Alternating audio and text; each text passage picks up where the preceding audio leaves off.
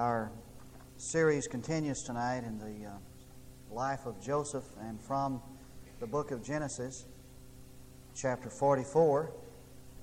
And as usual, we use a worksheet.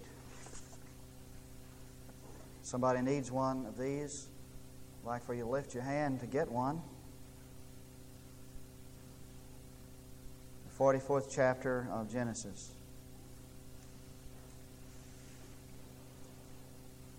By now, I think two things. We've been in this study so long. This is probably the 9th or 10th sermon on this.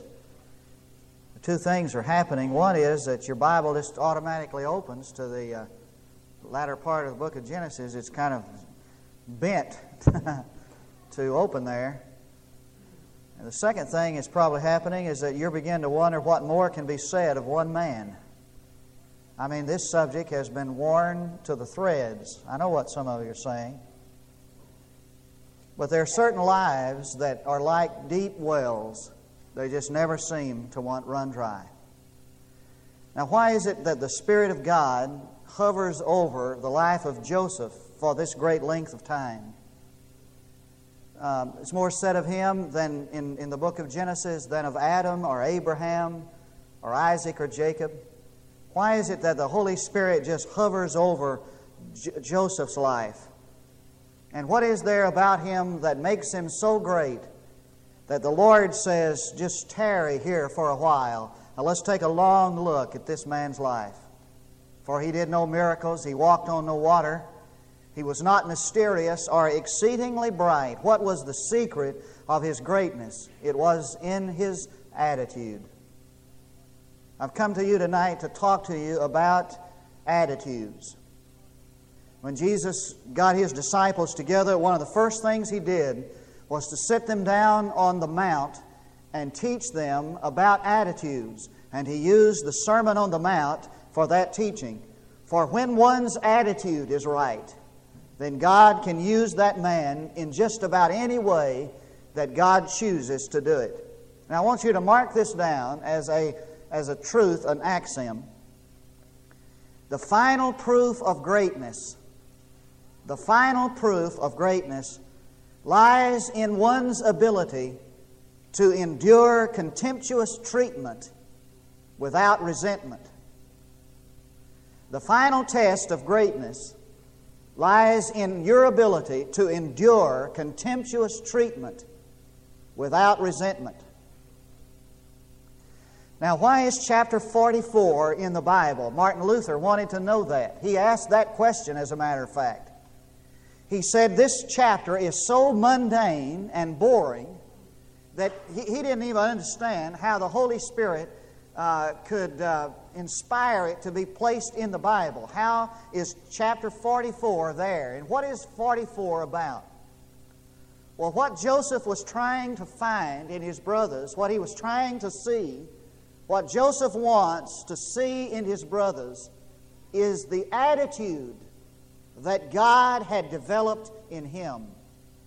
His great desire was to see developed in his brothers the same attitude that God had developed in him. And he was willing to wait for years in his life for God to do His work and develop the attitude in his brothers that God had already developed in his life. Now, if you'll begin reading with me in chapter 44 of that background, we're going to take a look at what it says in chapter 44, verse 1. Then he commanded his house steward, saying, fill the man's sacks with food as much as they can carry, and put each man's money in the mouth of his sack, and put my cup, the silver cup, in the mouth of the sack of the youngest, and his money for the grain, and he did as Joseph had told him. And as soon as it was light, the men were sent away, they with their donkeys. They had just gone out of the city and were not far off when Joseph said to his house steward, up, follow the men, and when you overtake them, say to them, why have you repaid evil for good? Is not this the one from which my Lord drinks? Is this not his cup, and you've stolen it? Is not this the one from which my Lord drinks, and which he indeed uses for divinations. You have done wrong in doing this. So he overtook them and spoke these words to them, and they said to him, Why does my Lord speak such words as these? For be it from your servants to do such a thing. Behold, the money which we found in the mouth of our sacks, we have brought back to you from the land of Canaan. How then could we steal silver or gold from your Lord's house? With whomever of your servants it is found, let him die, and we also will be my Lord's slaves. If you find that cup in any of our sacks, let the man die in whose sack you find it, and we'll be your slaves for the rest of our life. They were just certain that silver cup, that cup was not going to be found there. So he said, Now let it also be according to your words. He with whom it is found shall be my slave, and the rest of you shall be innocent. Then they hurried, each man lowered his sack to the ground, and each man opened his sack, and he searched, beginning with the oldest and ending with the youngest, and the cup was found in the sack of Benjamin, in Benjamin's sack. Then they tore their clothes, and when each man loaded his donkey, they returned to the city. When Judah and his brothers came to Joseph's house, he was still there. They fell to the ground before him. And Joseph said to them, What is this deed that you have done? Do you not know that such a man as I indeed practiced divination? So Judah said, now here it is. Here's the first test. It's the vertical test. So Judah said, What can we say? What can I say? And how can we justify ourselves? God has found out the iniquity of your servants. God has found out the iniquity of your servants. The first test was passed. It's the vertical test. They had come to the position and the attitude and the place in life where they were willing to admit before men and to God that they had sinned against Him. Now, what is this iniquity of your servants that he's talking about? He's talking about this selling their brother into captivity. And for all of these years, they had lived with the realization that they had sinned against God. The first test, then, is passed. For in His presence they confess their sin to God. The vertical test is passed. Well, let it be said tonight something that we all already know, and that is this, that no iniquity is ever going to be passed over by God. No iniquity is ever going to be passed over. God will deal with it and continue to deal with it until we're willing to admit it to God. And as soon as that sin is confessed to Him, that sin is forgiven. The vertical test is passed. But what about the horizontal test? Now, it's important tonight that a man's attitude begin at this point. I know that I've sinned against God.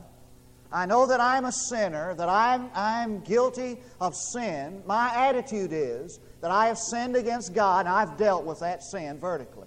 But what about the horizontal test? Look at verse 15, or verse 17. But he said, Be it far from me to do this. The man in whose possession the cup has been found, he shall be my slave, but as for you, go up in peace to your father. Then Judah approached him and said, O my Lord, may your servants please speak a word in my Lord's ear, and do not be angry with your servant, for you are equal to Pharaoh. You have the same authority as Pharaoh has. Now, what Joseph is trying to deal with here is the horizontal test. He knows that they are willing to agree with God that they have sinned, but what is he going to do about his brother? Is he going to go to bat for his brother? And what about his father? Has the attitude that reaches out horizontally been dealt with adequately? And so he says, we're going to let you go, and you go on to your father, and we'll let you go, but Benjamin is going to be sacrificed for what has happened. Now, what does Judah do? If you read the rest of this, Leupold calls this the most impressive speech that has ever been uttered, that is ever found in the Bible. I won't take time to read this speech that Judah makes, but this is what he does. He stands up before Joseph, and he pleads for his brother, and he pleads for his father. He says, don't do this. Let me stay here for Benjamin's sake, but you let Benjamin go back to his father, because our father would go to the grave in deep grief without Benjamin. And so he goes to bat for his father, and he goes to bat for his brother. The horizontal test has been passed. Now the vertical test is, what is my relationship to God, and how do I approach Him for my sin? The horizontal test is, what is my relationship to the people around me, to my brother, to the father of my childhood? Now 20 years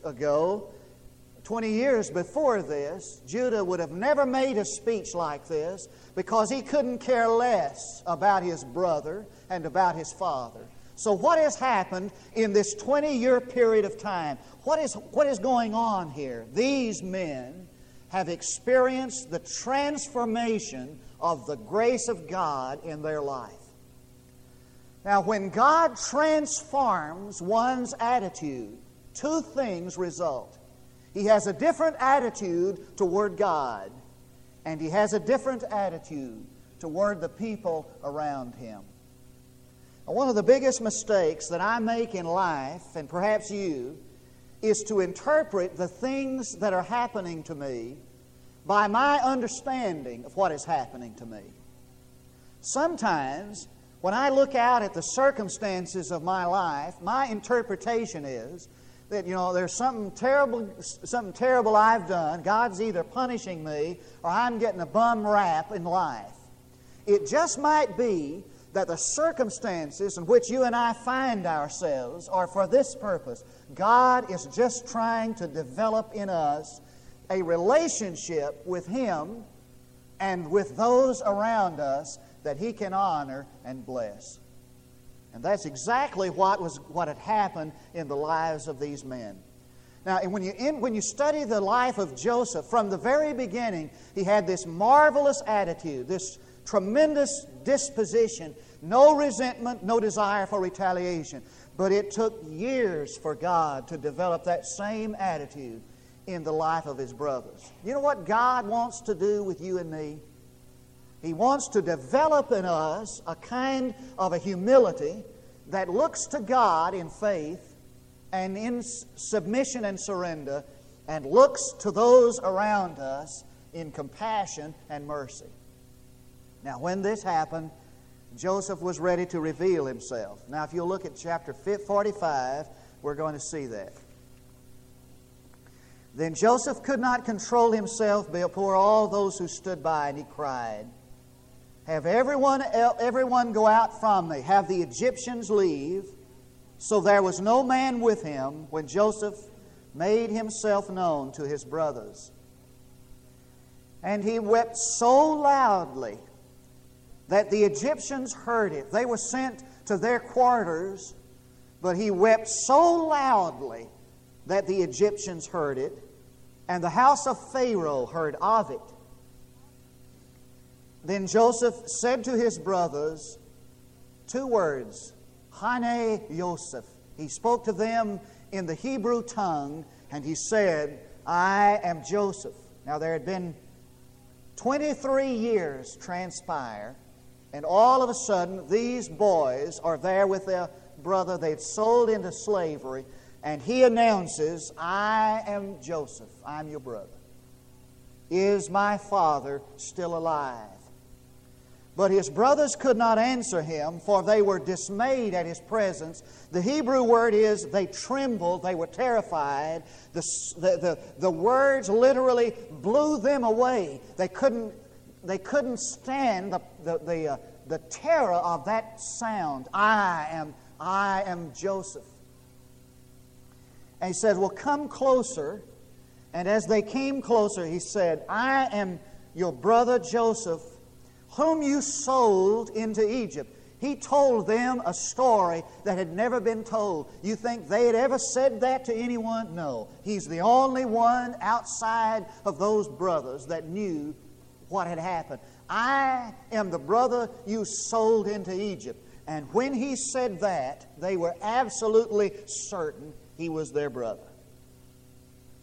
And now do not be grieved or angry within yourselves. It means do not get angry when you view the situation, angry with yourselves, because you sold me here. For God sent me before you to preserve life.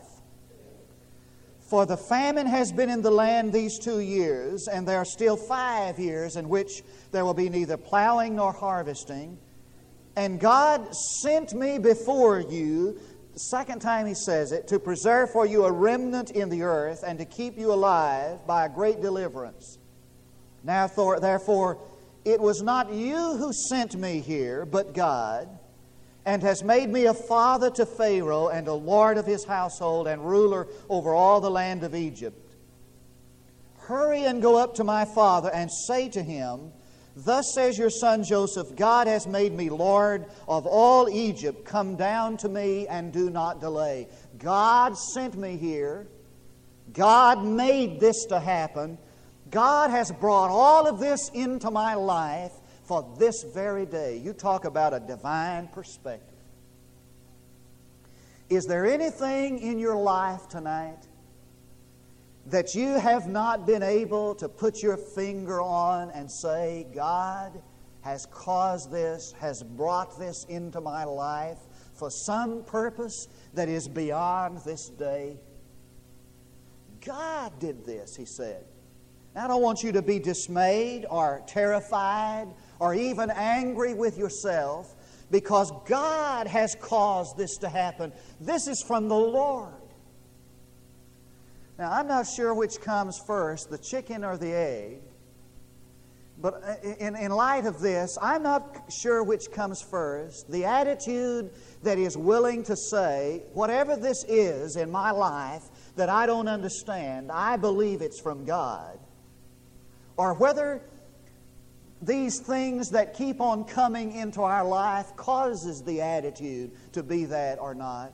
But the divine purpose, the desire that God has for each one of us is to bring us to the place where we can see everything in life as working to God's good and our advantage. There's nothing ever going to happen to you that God has not at least allowed. Remember, everything that comes into your life and mine has come from the, at least has passed through the beneficent hand of God. He's not going to allow anything into your life that will not work for the best. What a perspective Joseph had on it all. And then he says in verse 10, And you shall live in the land of Goshen, and you shall come near me, be near me and your children's children, and your flocks and your herds, and all that you have. Now, when somebody's done you wrong, what do you want? You want distance from them, don't you? That's why you walk across the street when you see them. You'd like to keep an arm's length, at least, between that person that has done you wrong and you have a problem with. You want distance, don't you? He said, I want you to come and live near me. I want you to be here with me, you and your children. Now, J.W. Jowett says that a sermon is really not a sermon if you can't say it in one sentence. I thought about that a little bit, and I came to this conclusion. If you can say it in one sentence, why say two? You know, and you wouldn't want to get out that early, I know. Just, 8 o'clock or 12 on Sunday morning is fine. But if you want to put this in one sentence, this is the one sentence. Greatness is revealed not in the vast, miraculous actions, but in the daily positive attitude of the believer's life. Greatness is revealed not in the vast miraculous actions, but in the daily positive attitude that one has toward life. Now, Thomas Jefferson was right, I think, when he said, when the heart is right, the feet are swift. What he meant was that when you get the attitude right, when the core of your being, when the center of your being is right, then you're ready to move out in action, in the right kind of action and activity. Now, I see three applications from this brief story. Number one, when I'm able to see God's plan in my location, my attitude is on the way up. When I'm able to see God's plan in my location, that God has sent me here, then my attitude is on the way up. You read the New Testament sometime and you'll find that passage of Scripture that says that the persecution came against the church and the church was scattered abroad. It's the word of sowing seeds. It suggests that you're not here by accident, that God has placed you right where you are for a purpose. Now, you may be in a home where your parents are about the worst kinds of parents there are. You're there for a reason. You may have a job that you're miserable in and can't stand, wish you could get out of, just no way to get away from it. You're there for a reason. You may live in a neighborhood, you may have a neighbor that is absolutely impossible to get along with. God has placed you there for a reason.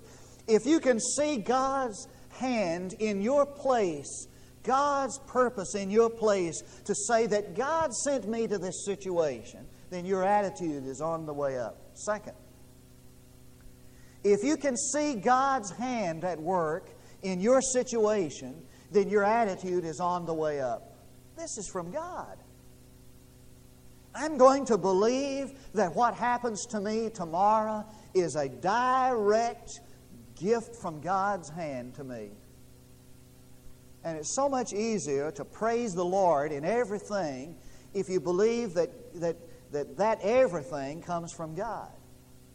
Third, when I'm able to accept both my location and the situation in which I find myself, even when there is evil in the process, then my attitude has arrived.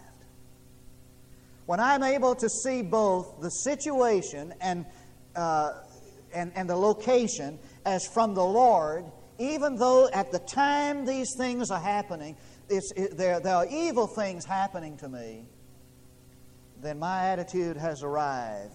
And if there's anybody here tonight that is in this category, you are a trophy of what God's grace is all about. Now, our Savior was crucified and He left this earth. But He was a perfect example of the grace of God embodied. He was a perfect example of what it means to demonstrate the grace of God. And if you can live with this kind of attitude, you will be that trophy of God's grace, an example of our Lord. A boy grew up in England. His name was John. His parents left him, deserted him when he was a young lad. He became a street urchin. He lied about his age and joined the British Navy. Became a navigator, skilled. But he went AWOL from the British Navy and escaped to the coast of Africa. And there he lived in a house where there was a harem. And this harem was maintained by a Negro woman. She was cruel to John. She'd bring his food in occasionally and throw it on the floor, make him eat it like a dog. She would tie him to the bed and beat him. She was merciless in her treatment. He escaped that home and fled to the coast of Africa, and out on the shore he built a fire and caught the attention of a sailing vessel going by, and they brought him on board. because he was a navigator. He stayed on board and got a job on that ship. But he was a profligate. He was a prodigal. He was a drunkard. And one day he gave the whole crew rum and got them all drunk. The captain came and beat him, threw him in the hull of the ship, took him out of the hole, beat him again, cast him overboard, then harpooned him and brought him back on board, left a scar in his side that you could not cover with your hand. He was thrown again down into the hole of the ship, and there he came to this conclusion: anything is better than this. And he remembered his childhood, in his childhood, going to church and hearing about God, and he faithed himself to Christ. He believed in God and trusted Jesus. He became a poet. His poems, a place to song. One of those songs is one we sing, our Baptist theme song. Amazing Grace, how sweet the sound that saved a wretch like me. I once was lost, but now I'm found. Was blind, but now I see. John Newton. But he wrote a song that we used to sing, but it became kind of a, out of place in a church, perhaps because of its title, How Tedious and Tasteless the Hours.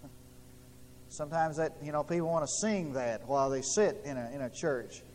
But I want you to listen to the first stanza of that song. How tedious and tasteless the hours, when Jesus no longer I see. Sweet prospects, sweet birds, and sweet flowers have all lost their sweetness to me. The midsummer sun shines but dim.